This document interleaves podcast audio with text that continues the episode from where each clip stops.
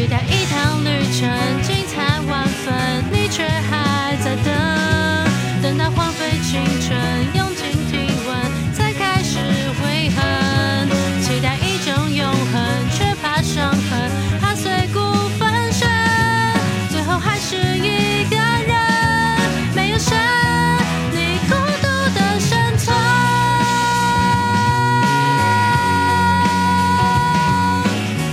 各位听众朋友，大家好。欢迎回到为你点歌，我是海苔熊。刚刚大家听到这首歌是很多人都很熟悉的五月天的《第二人生》。为你点歌从开播以来到现在，常常在点播各式各样不同的情歌。那今天的点播比较特别，它不是在讲感情，而是在讲他的人生。那我在读这封信的时候，感觉跟他一起度过了他的第二人生。你的身边也曾经有人是从鬼门关前走回来的吗？你曾经有一些朋友也经历过忧郁、焦虑，或者是低潮，想要结束自己、结束生命、结束一切的时候吗？甚至你自己目前就还在这个鬼门关前徘徊，还不确定该怎么办才好吗？那很多书籍呢，或很多文章都会提醒你说：“哎，我们可以去寻求一些协助啊！”哈，但我觉得有些时候那个。很想要结束一些念头，会压过其他的念头。那这时候该要怎么办呢？在今天的点播当中，我想跟大家谈三件事情。第一个是很多困境或想法出现的时候，我们总是希望把它想得更清楚，然后越想会越痛苦。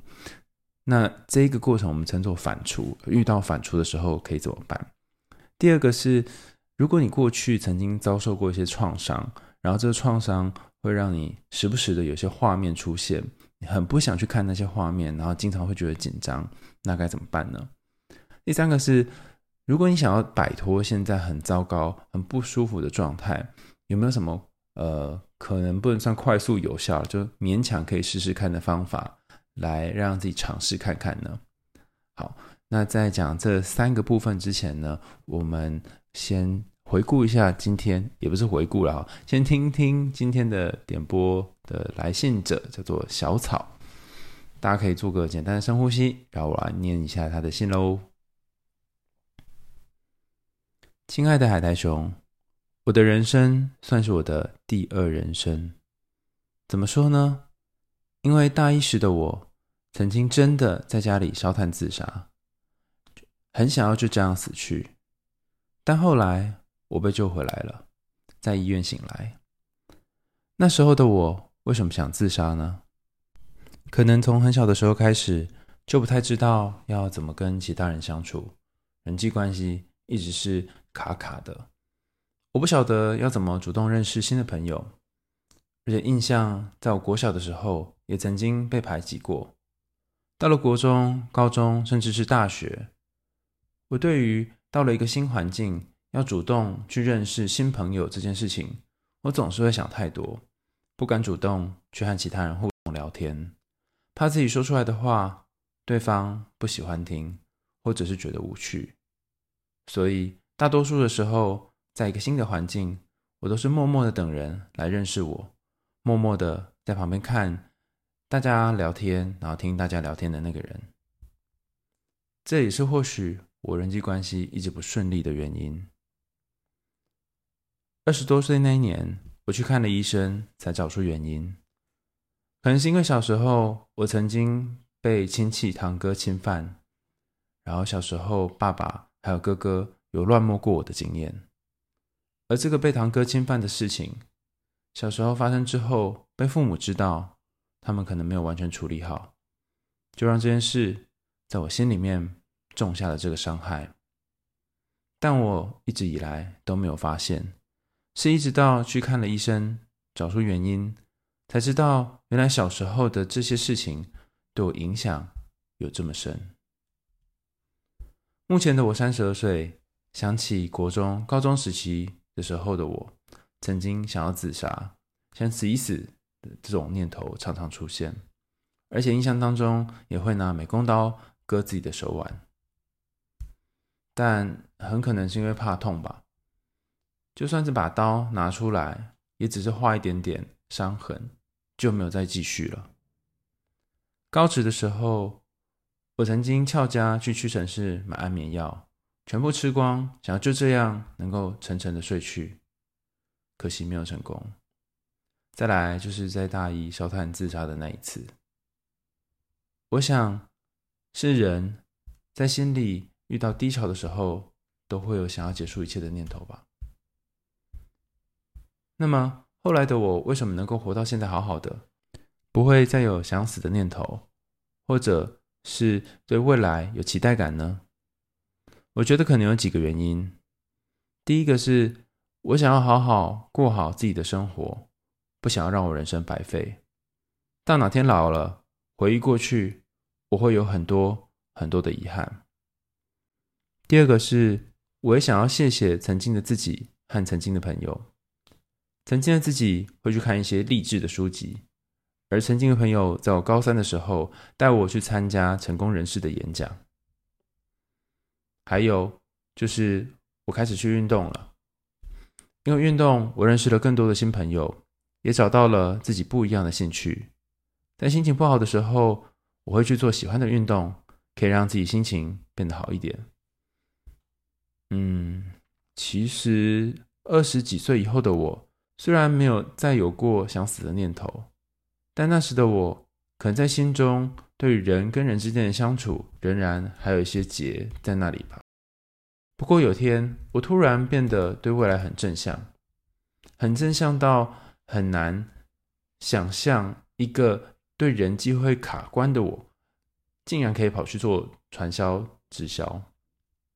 我甚至还经营过两家，只是后面没有再继续经营了。我那时候可能觉得传直销这件事情，最终要经营成功，还是要多与人相处、互动、沟通、聊天什么的。不过，就像我前面所说的，那时的我在人际互动当中，心里面还是有一个结会卡关，所以这导致最后的结局有好有坏。好的是我认识到一些不同而且都很正向的朋友，但坏的是经营的东西卖得好，我就会一直想分享给一些觉得有需要的朋友，搞得朋友可能会觉得很烦，就不再跟我联络了。唉，我觉得自己的个性哦，就真的很不适合经营这种。需要出去销售东西的行业，单纯只是分享东西给好朋友，跟自己的利益无关。分享出去的时候，也比较不会说话卡关。去年九月，我荒废了快两年，不出门工作、活动、运动的我，不知道哪里开窍了，也可能是因为存款花的差不多了，该出门赚生活费了，我就开始到了自家的铁工厂，恢复运动。恢复和人接触，即使是现在对人相处也还是有疑问的。有什么疑问呢？就是对于朋友的定义。当你认识一个人的时候，你要开口或传文字讯息给对方的时候，你要怎么称呼呢？要称呼他的职称吗？名字吗？全名吗？还是对方的名也可以，外号之类的。最后，我想说。我总觉得好险，大一的时候有被救回来。其实活到三十二岁的今天，我想想自己的生活环境，想想以前曾经听到的一些别人的故事，觉得自己其实也没有多不幸、多可怜。类似的人世界上多的是，生活环境比我不好的人，或者是曾经也受过伤的人，不管是心理上或者是身体上的伤，也是大有人在。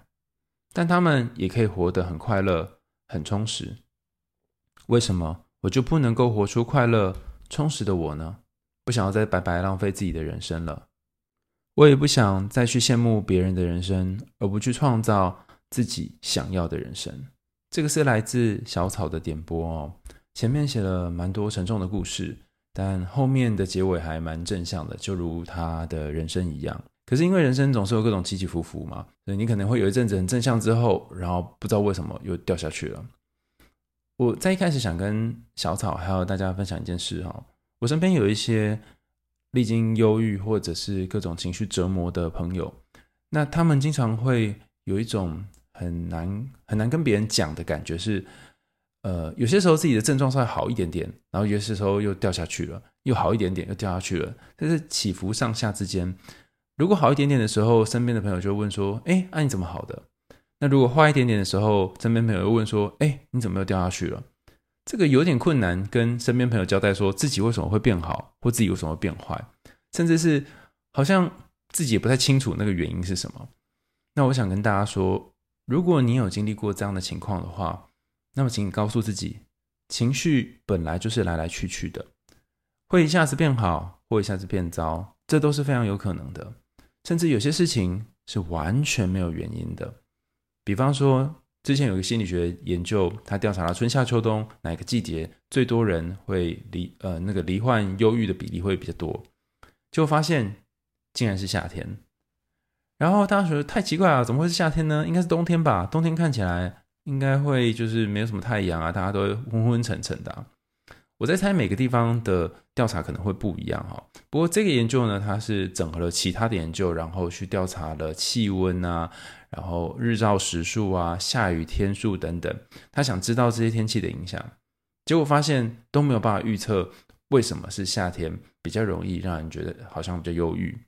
啊，最后就只下了一个结论，就是说哦，夏天忧郁的人比例比较多，但是不知道为什么。好，所以我讲这个故事啊，应该说讲这个研究不是要跟大家说哦，所以夏天的时候要小心哦，而是给大家一个感觉，就是。很多东西在你找不到原因的时候，你不一定要逼迫自己去找原因。那个逼迫自己去找原因的过程，反而会更辛苦、更累。我举个例子让大家知道什么叫做不要逼迫自己去找原因。好了。我前阵子在看一本呃，有点像是专业相关的书籍，这本书叫做《认知治疗对个案抗拒的处理》啊，里面基本上就是在说，当你跟个案讨论呃你一些他的事情的时候，他的想法就是很顽固啊 啊，五月天的另外一首歌很固执，他就是要这样想，那该怎么办呢？有没有可能可以开拓出一个新的想法？在书里面的一百七十五页哈，提到一个类型叫做受害者型。这种人有很多种可能哈，有的是会一直抱怨别人对他很差很差，你可能脑袋里面会浮现出某些在市场啊或街上，然后一直在碎念的这些人，抱怨别人对他很差，然后觉得自己受到一些不当的对待，想要去呃改变一切，可是又没有力气，或者觉得啊自己不行的人。但也有一些呢是觉得自己好糟好糟好糟，我好烂，所以很拼命努力的人。好。那在这本书一百七十五页呢，有画一张我觉得很棒的图。这张图叫的标题哈，叫做“自责受害者脚本以及有益的互动策略”。大家可以想象一个树状图哈，最上面的一开始，这棵树刚开始的这个状态叫做不好的事情发生在我身上。那当这这个呃事实哈，不好的事发生在我身上的时候，他就把树状图分出左右两边哈，左边是。坏事发生在坏人身上，右边是不好的事情发生在每个人身上。那大家可以先在这里暂停想一下哈，如果是你不好的事情发生在你身上的时候，会先激发你内在的信念是坏事发生在坏人身上，还是不好的事会发生在每一个人身上？好，大家可以在心里先做一个答案。我其实呢，蛮多的时候会觉得是第一个哈，也会掉到第一个坏事才发生坏人身上。所以，就是我为什么会发生坏事呢？就是因为我就是一个坏人哈，我就是一个糟糕的人，所以糟糕的事情才会在我这里。好，那我们先看第一个哈，如果是坏事发生在坏人身上呢，那你可能会有进一步的两种思考哈。第一种是我一定很坏，我道德失败，人常沦丧，我就是个糟糕的人，就刚刚讲的。然后渐渐的变得批评自己，不断回想自己的过错，然后想要补偿，最后可能就造成忧郁症、罪恶或者是羞耻感。那另外一个路线哈，坏事发生在坏人身上，这个信念也有可能会走到变成，唉，这不应该发生在我身上啊，因为坏事应该发生在坏人身上，但我不是啊，所以我是受害者啊。于是呢，就会开始抱怨、指责别人，然后不想要改变，想要别人肯定自己，然后甚至夸大这问题实在是太严重了，为什么都没有办法被解决？然后最后呢，就会产生愤怒，然后。憎恨或者是一些啊，我想做的被动情绪。好，刚刚这两个要点呢，都是聚焦在坏事发生在坏人身上这个信念。那你会发现是有一个是比较积极的嘛，哈，积极的觉得说我一定有哪里做不好，然后想要改进；一个是比较消极的，就做做做，呃，在那个受害者的位置做很爽，然后不想要改变，抱怨别人。那我们来看看，如果你相信另外一个世界观，会不会有不一样的结果？这个世界观是不好的事情本来就发生在每个人身上。如果你这样想，你就会知道要怎么样才能获得一些报酬跟奖赏。或者是说，虽然坏事坏事发生了，但是你可能还可以做一些别的事情。那接着你可能可以考虑其他管道，考虑去改变一些状况的问题解决策略，甚至你可以找一些人跟你一起合作。然后最后你会设定计划，采取行动，然后采取采取一些弹性的原则。听起来好像这个版本蛮好的嘛，如果你觉得不好事情本来就会发生在每一个人身上的话，那么后续的这个齿轮就会正向的开始转动。可讲虽然是这样讲哦，做还是有一点困难了哈。就是有些时候，光你要去相信，嗯，坏事会发生在每一个人身上，不是只有我的时候，你就会开始有很多的话，有些声音就跟自己打架，然后觉得自己很糟糕、很烂。那为什么会这样呢？呃，这里就要跟大家分享到第二本书哈。刚讲的这本书叫做《认知治疗对个案的抗拒》，诶，认知治疗对个案抗拒的处理。那我们刚刚回顾了章节啊，大部分内容是第百一百七十五页啊，受害者型的抗拒。那今天接下来要跟大家分享的是有关于小草的故事当中一个很关键的因素。他去看了心理医师之后，发现，诶，原来。心理医师哦，因为我不知道他是那时候看身心科还是看智商或什么，他就只写心理医师。嗯，他看完之后才发现哦，原来是我小时候家人曾经对我做过很糟糕的事情，然后让我身心受创，然后又没有处理好。他发现了这个小小时候的他发现的事，那其实就叫童年创伤了哈，小时候的创伤。那创伤呢，它会随着时间慢慢慢慢慢稍微淡化一点点。但并不会完全消失，也就是说，在你人生当中曾经发生的那些创伤，不论对方有没有被判刑，不论对方有没有被处罚，不论最后事情的发展到底是如何，只要这件事情发生过，你就再也无法 假装它没有发生过，除非你有记忆上的解离，或者是做一些其他的很神秘的事情哈。那如果没有的话，它基本上就是一直会在那里。我举一个例子来说哈。我在五年前吧，对，五年前左右，那时候刚去彰化念书，然后有一天呢，我要赶去那个看听演讲，不是我自己要演讲，是我要去听演讲，然后就行驶在六四快速道路上哈，骑着摩托车。那因为当时去呃彰化念书，然后蛮穷的，所以就买了一个蛮破烂的二手机车，这样骑一骑后面会啵啵啵啵啵啵冒出烟的那种，然后我就骑骑骑骑骑。那时候下雨哈，就雨非常非常大，然后车子可能会突然跑出来之类，所以我都很小心。可是就在我骑到一个路口的时候，有一辆白诶，应该是蓝色吧，蓝色的小货车发财车就撞撞了出来，然后门打开。那这个时候我就撞到那个打开的门嘛，左左脚的膝盖呢就撞到那个门的边边，然后就很痛很痛很痛很痛啊，就下车。于是呢，我们两个就在那边讨论一阵子。但是我要去听演讲啊，我不想要被打扰，而且我晚上自己还有一个演讲是我得要讲的。我印象非常深刻哦，那天是在台哥大演讲。然后那个先生看到他下车看到我被撞，他就也是很难过，然后就问我说有没有怎样啊什么之类的。然后我就还要起来装没事没事没事没事。问我这个人真的是很神奇，为什么要这样搞呢？然后大哥就说啊，不然我们不要叫警察好了啊，那个就是呃五六千块赔给你，然后你去看一下医药费这样。我那时候真的做了一个非常糟糕的决定，所以在此奉劝大家哈，不论如何，就是如果出车祸的话，一定要叫警察。呃，我觉得大小事你可以自己衡量了哈，但是叫警察这件事情很重要，尤其是当你已经受伤的时候。那时候我就想说，哦，年轻力壮，就被撞一下应该还好吧，就是淤青了几天哈。那。这是完全就是一个憨人的想象哈。五月天另外一首歌《拱狼》，为什么呢？当天晚上哈，就是我去台科大演讲的时候，去台科大站在台科大的讲台上，然后我就有一种感觉，觉得天哪，我的脚不是我的脚，然后想要赶快回去看医生之类的。好，讲完之后呢，就是一摆一摆的下台下台，然后还没有人发现啊。回到我家附近的医院啊，然后去擦药啊，然后他说肿起来可能会需要一些时间，就就是让他这个消肿之类，然后擦药，大概一个多礼拜吧哈。人家说伤筋动骨不知道几个月哈，可是我猜已经不是几个月来计算哈。那天结束之后呢，我还有一段时间住在中部。我记得我住在中部的那一年，几乎整整一年都在做复健。复健就是去呃复健科拿那个什么，有点像是电波、震波的东西哈，然后在自己的膝盖上面一阵滋滋滋哈，然后或者是做电电疗等等，然后做了一个多月。那为什么去做电疗、物理治疗呢？是因为我去各大医院、去各地方检查，都找不出我的脚。到底哪里受伤？因为看不出来有任何受伤，就那时候消肿之后，可是我就是觉得里面有个地方怪怪的。那这个怪怪的，我现在去做核磁共振也找不到原因。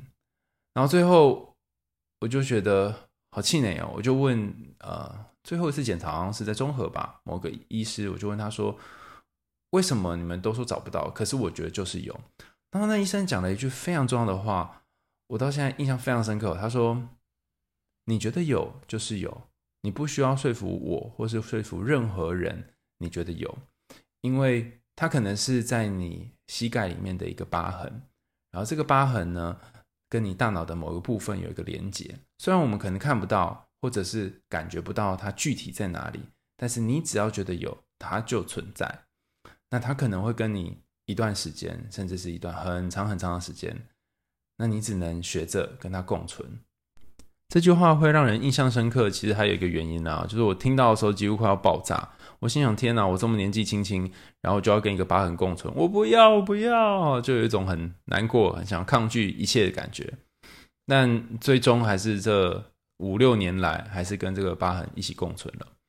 那举这个很长的故事，想要说的就是，那些在你童年发生过的事，那些骚扰过你的、让你受伤的人。他们不一定得到一个好的法律上面的制裁，他们可能当时在父母年轻的时候也没有处理好，甚至可能有给你二度伤害。那这些都是过去会发生的疤痕。你当然可以再去做更多事情，比方说寻求法律上的协助，或去治疗这个伤口，找心理师或其他人谈谈，去把这个伤口做一个清理的动作。但或许。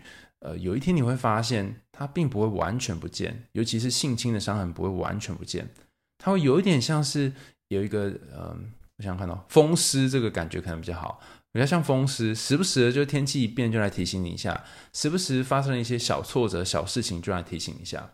那这不是我胡乱说的哈，在做创伤的研究当中发现，呃，这些曾经遭过遭受过创伤的当事人，他们经常会有情绪重现的状况。情绪重现人的意思是，当你遇到跟当当时哈很类似的情境，比方说在类似的空间，然后遇到很相似的人，你会觉得很害怕，然后当时那种恐惧的情绪就会再次出现。那这叫做情绪重现。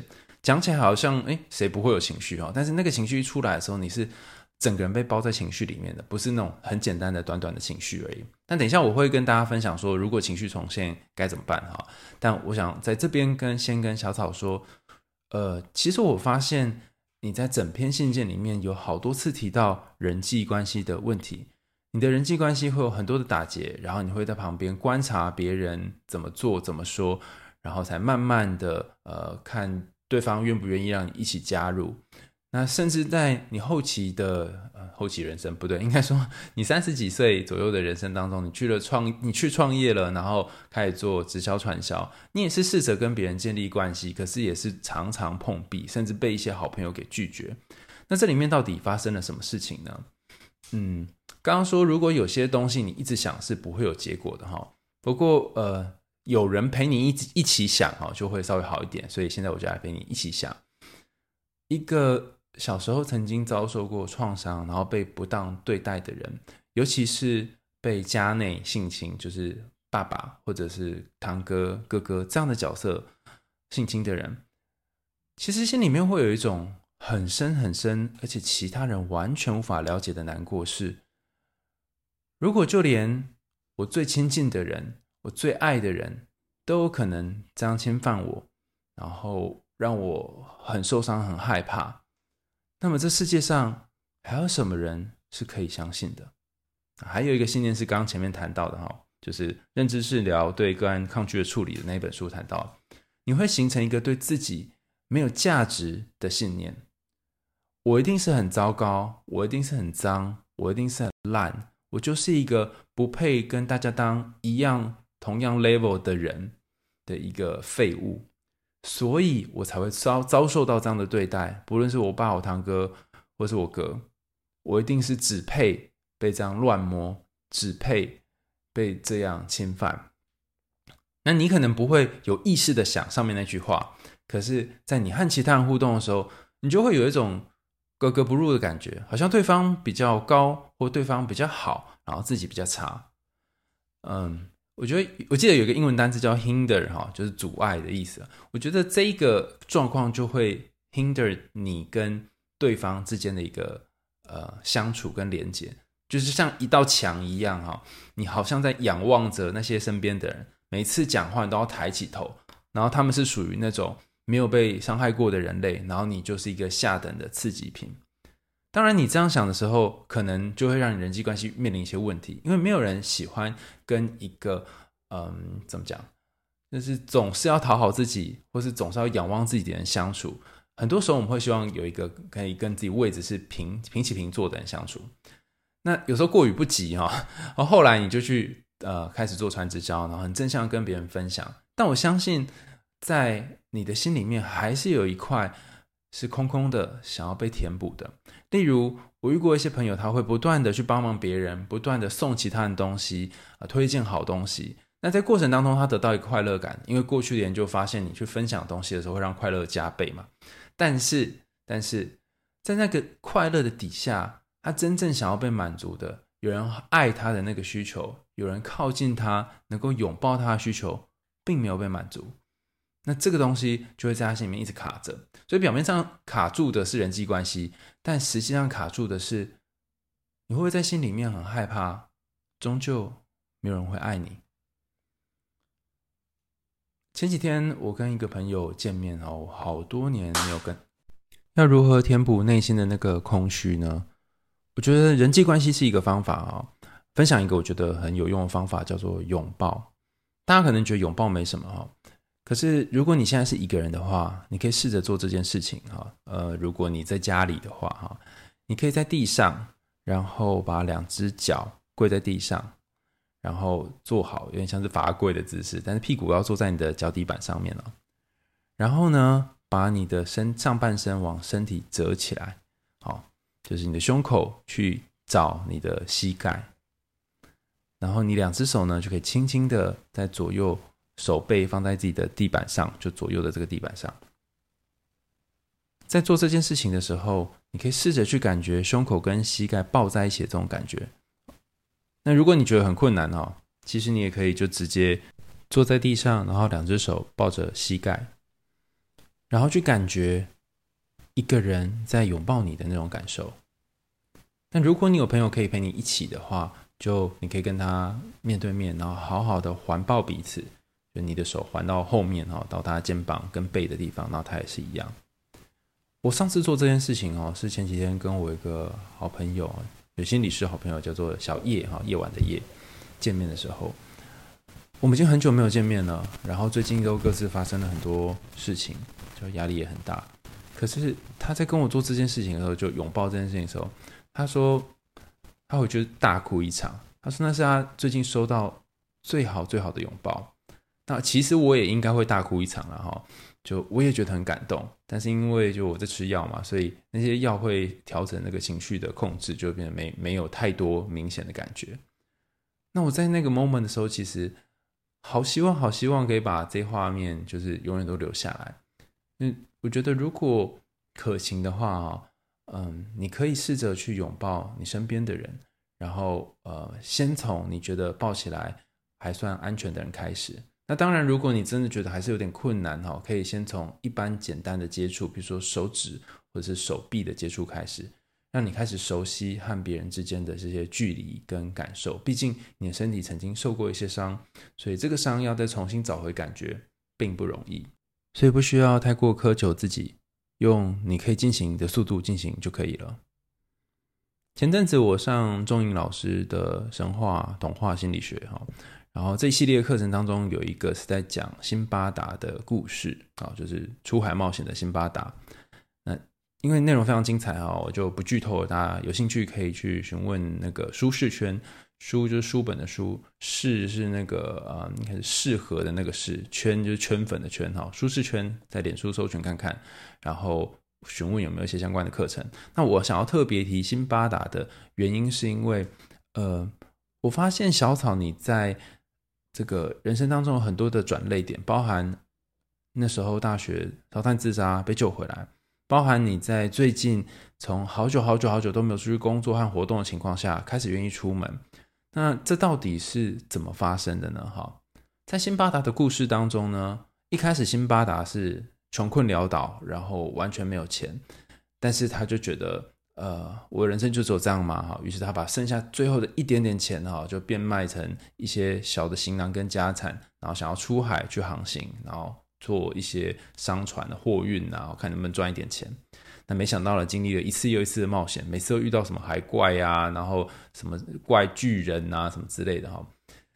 那他的冒险往往是来自于一个，他应该说第一次的冒险是来自于他现在太穷困潦倒，所以得做点什么。但后来的几次冒险是来自于他对于想要去尝试新东西或者是挑战的一个好奇心。那我先讲第一种状况好了。其实人是一种很现实的动物哦。你如果活得很安逸呢，现在这样过好像也不会死，那你就会继续这样下去。所以辛巴达也是一样啊。他如果他可以继续活着也很好啊，哈，家财万贯，一直吃一直吃喝也不错。但他最后他那时候把那个家财都换花光光了，哈，就没存款，所以才需要出海。第一次是这样哈。那呃，如果有一些威胁或压力出现的时候，看起来好像很糟糕嘛，但他却也是。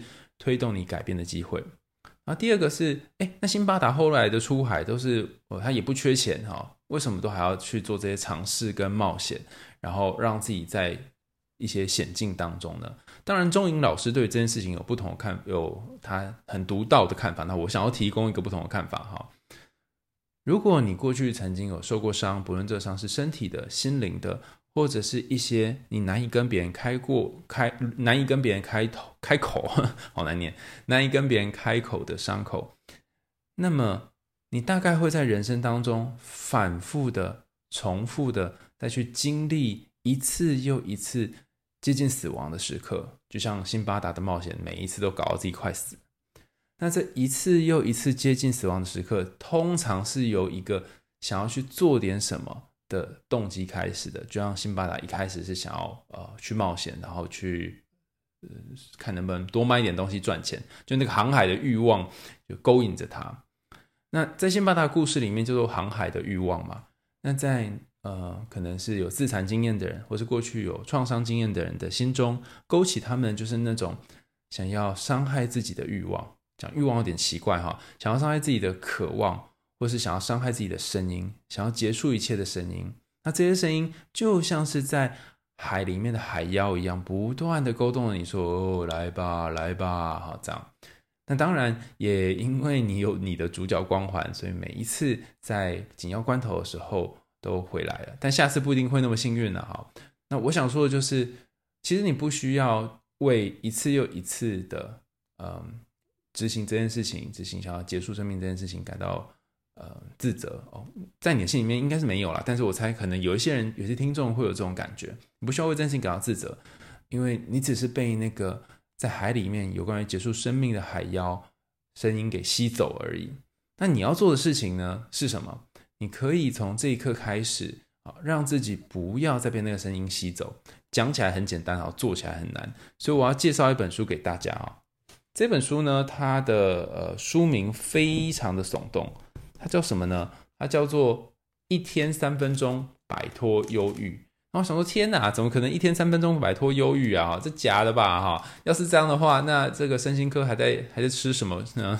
难道智商所跟治疗师不都倒光光吗？哈，但是但是，老实说，我看了之后觉得，哎，好像有这么一点道理哈。俗话说，黑猫白猫会抓猫，会抓猫 会抓老鼠的就是好猫，所以。如果这件事情对你来讲有用，那你可以试试看哈。里面有三个步骤，其实我觉得他这三个步骤跟嗯苏玉贤心理师在讲那个心中那个聚光灯哈有点像哈。我先回回顾一下，先先前我们谈过苏玉贤心理师的聚光灯嘛，就是你看到这件事情好的地方是一种选择，看到坏的地方也是一种选择。一件事情本来就各有好坏，比方说呃你那时候可能伤害自己，然后想要结束生命烧炭，这可能是坏的部分，但是呃。那你可以选择要看正面积极的部分，或是要看负面消极的部分都可以。这一本书《一天三分钟摆脱忧郁》呢，作者叫做川本义乙哦，应该是这样念，川本义乙。那这本翻译书它其实谈到这三个概念，叫做停止负面思考、增加正面思考、改变思考习惯。它其实就跟刚刚我们讲那个聚光灯有点像，嗯、我们试着透过这三步骤，把想法聚焦在正面的地方。这跟小草在信件当中谈到的说：“哦，我开始遇到一些很正面的人，听一些正面成功人士的演讲，有一点不一样哈。因为那个正面可能是我啦，我我感觉好像是在一个比较浅层的啊，你很棒，你很好这样。那有没有可能是稍微再深一点点的呢？”我再多仔细讲一下这三个步骤啊，书里面它三个步骤更清楚的解法哈。那我先大略的说明这三步骤内容。第一个是停止负面思考，我觉得这对我来讲超级有用的。我不知道大家有没有一种经验，就是你开始想到一件糟糕的事情，然后就开始整个人就卷卷卷被卷进去，然后就呃，为什么我整个早上都在床上翻滚，然后没有办法下床？那停止负面思考呢？它不是要你不去想，因为你叫自己不要想，你就会更想。停止负面负面停停止负面思考的做法，就是打开你的眼睛跟耳朵，还有你的手这些五官感觉，去感受身边的事情。例如，如果你很在意这个人对你讲的话代表什么意思，他会不会讨厌你？你可以去观察他身上的衬衫格子、扣子的形状，然后用几次呼吸调整自己的呼吸状态，好好的去。跟这个当下的他身边的一些物件相处。那当你在注意身边的这些小物件的时候，或是当你在看天花板的颜色、闻空气里面的味道的时候，你认真做这件事情，你通常就没有办法好好 认真的去想脑袋里面那些奇奇怪怪的东西。所以停下来的意思是，先把注意力放在你身边可以听到、闻到、然后摸到的事情上。啊用你的感觉去感受它。第二个阶段呢，叫做增加正面思考。这个有一点小困难哈，不过呢，我觉得你可以找你的朋友一起完成。在书里面提到两个方法哈，第一个是呃，你可以写下你觉得你能够做到的事。这件事情呢，如果你真的想不到哦，哪有我什么事情都做不到哈，你最好其实有一个简单做法是，你可以写小朋友也可以做到的事，比如说。今天早上我能够自己起床，或者是今天我能够喝一杯水，像这样，有没有觉得这很扯哦？但是像这种也算是可以做到的事哦。你把这些事情都一个个列下来，然后把它，你可以把它贴在一个，或者放在手机记事本，贴在一个你可以呃天天看到的地方。透过这种方式呢，其实你正在做一件事，知道吗？就是让你自己知道说，哦，我原来可以做点什么。分享一个故事哈，我有个朋友就是。他也是常年受到情绪所苦，所以他会在他的工作桌旁边贴一张清单，上面呢是他觉得要掉下去的时候可以打电话的朋友。那这些朋友就成了他的呃救命神哈。那上面他有写说谁是几点到几点可以打，然后谁是几点到几点不能打，这样还谁是 always 可以接之类的。好，所以你也可以列出你一个属于自己的救命清单，然后上面你可以列下一些你会的东西。甚至，如果你真的觉得，哦，我怎么不知道我要我会什么？我就很多都不会。那你可以再列另外一张清单，叫做开心清单。啊，做什么事情会让你觉得开心？比方说吃统一布丁啊，然后或者是听嗯为你点歌，或者是躺下来休息。你可以写下让你觉得开心的事情。那如果已经很久没有让你可以开心的事情，你可以写一个做了之后不会那么不开心的事情，或者是中性的事情等等。好，所以第二个是增加正面思考，第三个是改变思考习惯。改变思考习惯有一点点困难哈，就是它等于是要挑战你过去想事情的方法，但是呃，就是不是每个人都容易做到哈。比方说，有的人可能会说你很龟毛，然后你觉得啊，我就是一个很龟毛的人，跟人家拍到顶。那改变思考的习惯呢，在书里面提到的一个专门专专门的方法哈，专门的词叫做不对。好，我来示范一下这个不对好。呃，我真的是一个很龟毛的、很机车的人呢。不对，我也是一个很谨慎的人，很小心的人。你会发现吗？这改变思考习惯就是你从负面的，然后慢慢转向正面的。好。那我自己是比较不喜欢呃这个转变的做法，就是不对这个词。我觉得可能比较好的做法是呃同时存在哈。因为书里面他的说法是呃我是一个龟毛的人，不对，我是一个谨慎小心的人。那有没有可能两个都对呢？哈，你你是一个龟毛的人，但同时也是谨慎小心、谨慎小心的人啊。那如果这样想，就不会觉得好像有点过度正向。那书中还谈到另外一个呃万用词哈，这万用词很酷哦，这万用词叫做说不定会改善。那怎么用呢？哈，呃，在书本的一百零三页有一句话的范例，他说：“虽然我动不动就不耐烦，但说不定会改善。”第一句话是讲对自己的一些负面评价，但第二句话就提供了一种可能的希望。在贝克阅历量表当中，把忧郁呢分成对自己、世界还有对未来拥有负面的想法。那如果你对于自己或未来有负面的想法的话，好像有点困难去改变嘛，哈。可是其中一个做法是，你相信未来有可能会改变。而且这里我觉得有趣的地方在于，你不是跟自己说，呃。虽然我动不动不耐烦，但我一定会改变哈，因为这样就搞你压力很大嘛哈。你是说我有可能会改变，所以给自己一点点调整的空间啊，这也是一个方法。回顾一下三步骤，第一个步骤是停止负面思考，你可以把注意力聚焦在你的视觉、听觉、嗅觉、触觉等等的地方，然后先让你脑袋里面不断转来转去那个思考先暂停。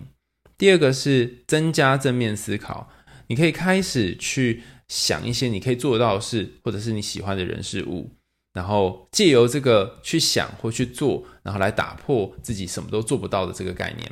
第三个是改变思考习惯，就是把你的负面情绪或是对自己的负面想法呢，换一个方式说。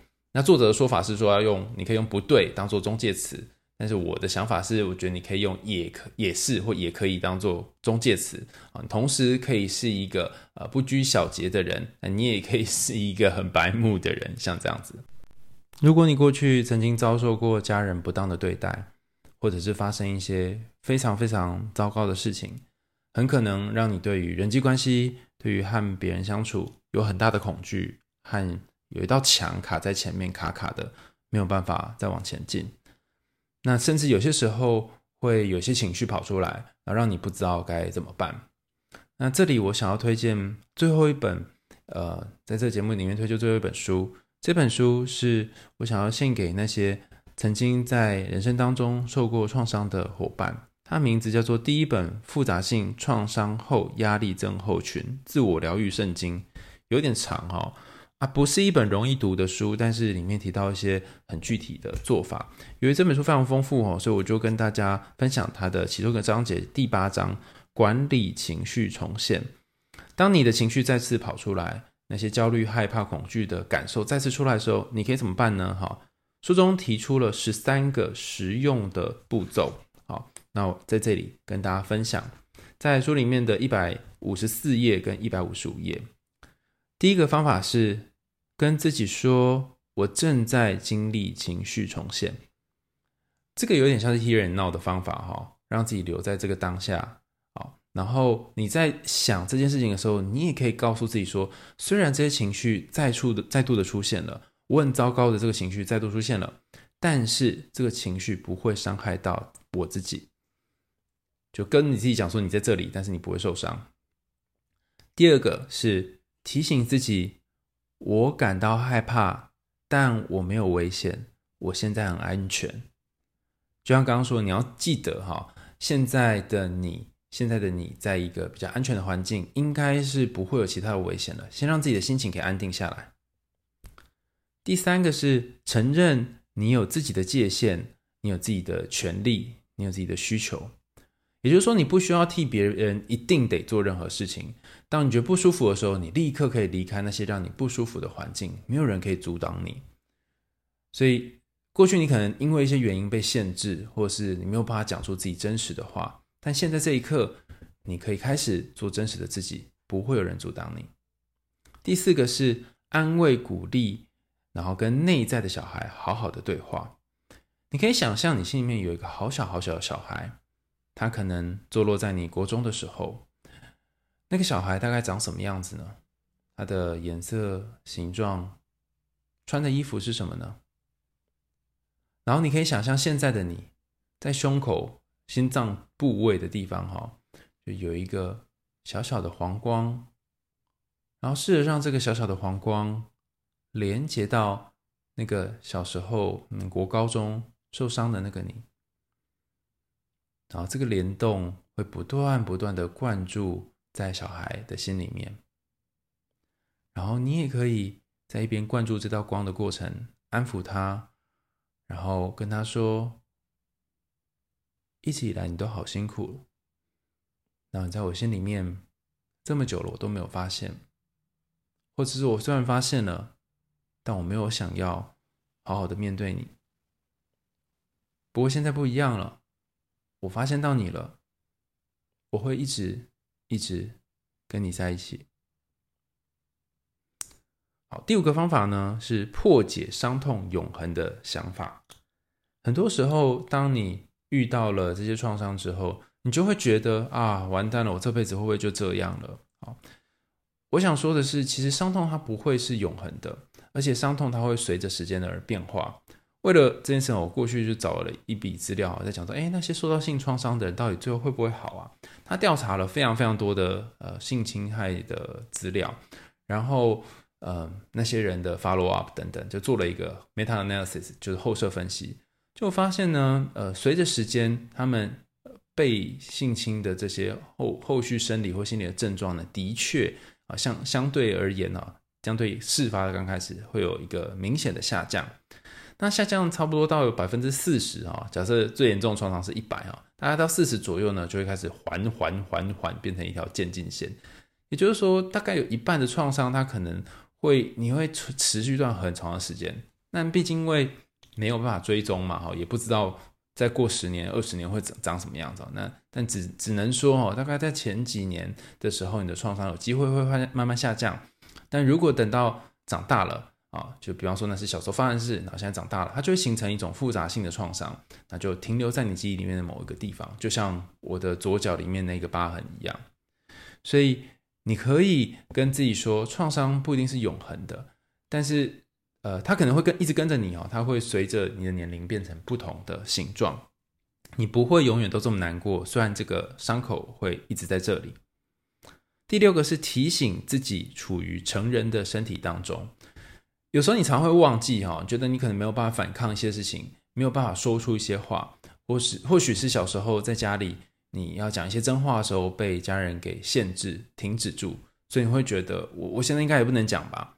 但其实不是这样子的哈，你现在已经长大了，你可以为自己的言论负责，你可以不需要再顺从这些家人给你的束缚，你可以做你自己，然后有任何人打你，你也可以适当的防卫跟回击，所以你现在是大人了。不再是那时候小小的你了。第七个方法是重回你的身体。呃，这里有分成五个不同的步骤哈。第一个是你可以试着温柔告诉自己身体要放松，然后慢慢慢慢的透过深呼吸。很多时候你一直憋气哈，越憋你就越痛苦，所以试着深呼吸，然后让自己肚子可以好好的起伏。接下来第三个是放慢速度，因为如果你越急的话，大脑就会越想要逃开，然后跑去别的地方。第四个是找到一个安全的地方，然后和缓的舒缓自己。那我自己习惯的做法是泡澡，或是拿那个瑜伽的按摩球来按摩自己的肩膀。然后第五个是感觉身体的恐惧，但是不做任何反应。就像前面所说的，恐惧它虽然会来，但因为情绪是一阵一阵的嘛，就像午后雷阵雨一样。所以会来也会走，你不会因为今天突然下午后雷阵雨，然后就一直骂天空说为什么你要来，为什么你要来哈？你可能或者你骂了一阵之后，你就就接受它会这样。所以你就在恐惧的大雨底下啊，撑着伞，然后等一阵子。再等一阵子之后，恐惧就会慢慢不见离开，然后你会发现，这些恐惧的大雨其实没有办法伤害你什么。第八个方法呢，是抗拒内在的找茬鬼，然后呃，试着去找到它夸大和灾难化的部分。找茬鬼是书里面提到一个关键哦，就是说，呃，你在遇到一些事情的时候，你总会觉得把事情想得很惨、很糟糕，然后甚至会 picky 哈，很挑剔自己哈。那这一段其实就跟刚刚我们前面讲的那一本书叫做《一天三分钟摆脱忧郁》有点像哈，就是他使用的方法就是中断思考，然后用其他思考来取代呃原本是很负面的这个思考。所以，因为很类似，我就不再重复这个第八点哈。找到内抗拒内在找茬鬼的方法。第九点是允许自己哀悼。你可以想象小时候的那个你正在哭泣，然后你坐在旁边，你什么都不用做，就陪他一起哭泣就好了。哀悼那时候没有办法好好处理这件事情的家人，哀悼那时候好像不知道该怎么面对这一切的你自己。如果这件事情很难，你可以搭配第十点一起做，就是培养安全的关系和寻找支持。书里面第一百五十五页谈到，你其实可以找一些朋友，然后这些朋友是可以跟你一起度过这段时间的。那如果真的没有好朋友的话，呃，可能可以先从自己陪自己开始。嗯，刚刚前面有谈到啊，就是你可以抱着自己的身体，然后用胸口去贴膝盖。啊，第十一点是你要学会辨识可能会引起情绪重建的情绪重现的诱发诱发因子。举例来说，呃，比方说有些人他对于跟男生相处很困难，因为小时候发生了一些事情，所以当自己要靠近男生的时候就觉得很害怕。那你可以想想，你是对哪一种性别的人靠近他们时候会觉得不舒服呢？或是你在什么样的情况下那个焦虑害怕的你会出现呢？好，所以。允许自己去呃感受到那个会让你情绪重现的对象是很重要的。然后第十二点是搞清楚情绪重现了什么经历。呃，有些时候情绪重现它是一小段的，你的恐惧然后就过了，可是你不知道自己在恐惧什么。你可以试着去拿放大镜看一下，在这个恐惧里面。你有没有想要满足什么需求？比方说，在人际关系总是觉得卡卡的，很害怕跟别人说话。那你内心真正的渴望是什么呢？是不是好想要跟人建立关系，好想要有人可以爱你、拥抱你？然后你也可以试着在身边的生活里面，哈，去找一些其他呃可以满足这个需求的人。比方说，很久以前我跟大家分享那个报树嘛，哈，你报树，树不会拒绝你，哈，虽然有可能会有独角仙或蜈蚣掉下来，哈，但是报树这件事情就是你和大自然连接，然后让大自然来去爱你。最后一个很重要，哈，就是对缓慢的复原过程要很有耐心。还记得我刚刚前面提到故事辛巴达嘛，哈，他从一个很穷困潦倒的人变成有钱人，其实只要一次航海就搞定了。但他不断的被那个声音给吸引，要去冒险的声音给吸引，就平行到我们刚刚说的伤害自己或想要想要去死的声音给吸引。他花了剩下的六次的时间再去抵抗这件事。那随着故事一次一次一次的冒险，他慢慢长大。等到他完全冒险结束，然后准备要把衣钵哈传承给辛巴达贝塔的时候，另外一个贝另外一个辛巴达的时候，已经是过了二三十年以后的时间了。所以，或许这个创伤它真的需要一段时间。那作为身体主人的你，愿不愿意也给他一点时间呢？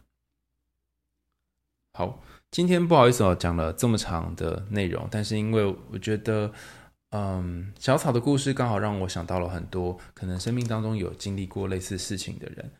或许你真的很难跟别人说，或许每一次开口都是重新再经历那个感受的伤口。所以我很感谢小草愿意跟我分享你的事情。那如果你也是呃过去有曾经类似经验的当事人，你也不一定要把你的故事讲出来，你可以选择说或不说，就像我们刚刚前面提到十三点一样，这是你的权利。那在这次这次的节目最后呢，我再跟大家重新讲一下今天提到的三本书，一本书叫做《认知治疗对个案抗拒的处理》啊，这本书是心理出版。还有一本书是一天三分钟摆脱忧郁，这本书是大好出版。最后是第一本复杂性创伤后压力症候群，这本书是柿子文化，就是你吃的那个柿子，柿子文化出版。那三本书我觉得比较容易读的是中间第二本书啊，就那个三分钟那本哈。那另外两本可能要花一些时间跟专业才比较能够进入状况。那你也可以试着把今天听到的内容笔记下来，然后。甚至是你有什么话想要跟小草说，安慰他、鼓励他，也欢迎大家在 Apple Podcast 或者是其他可以留言的地方留言给小草，呃，留言给我，留言给 KP。那对于 KP 唱歌的呃感觉，好，如果有什么想要给指教或建议的，也欢迎大家留言跟我们说说。那录音品质我会尽量再多努力一点哈，看能不能呃让品质可以更稳定一些哈。然后也谢谢各位的包涵。那如果你有想要听的歌，想要说的话，也欢迎大家按下面的点播连接。我跟 KP 会花个时间找找适合的歌曲，再跟大家一起分享。最后，我想要跟小草说，不要因为过去发生的事情就限制了你的未来。有些东西你不管怎么想，都不一定会有答案。有些人你再怎么努力，都没有办法跟他靠近。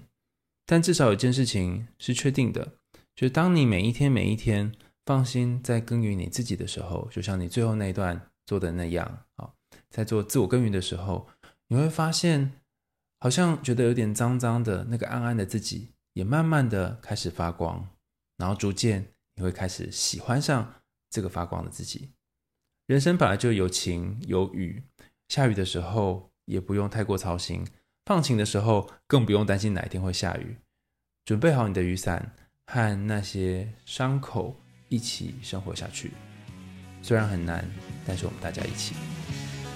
我们为你点歌，下次见喽，拜拜。听到闹钟声，你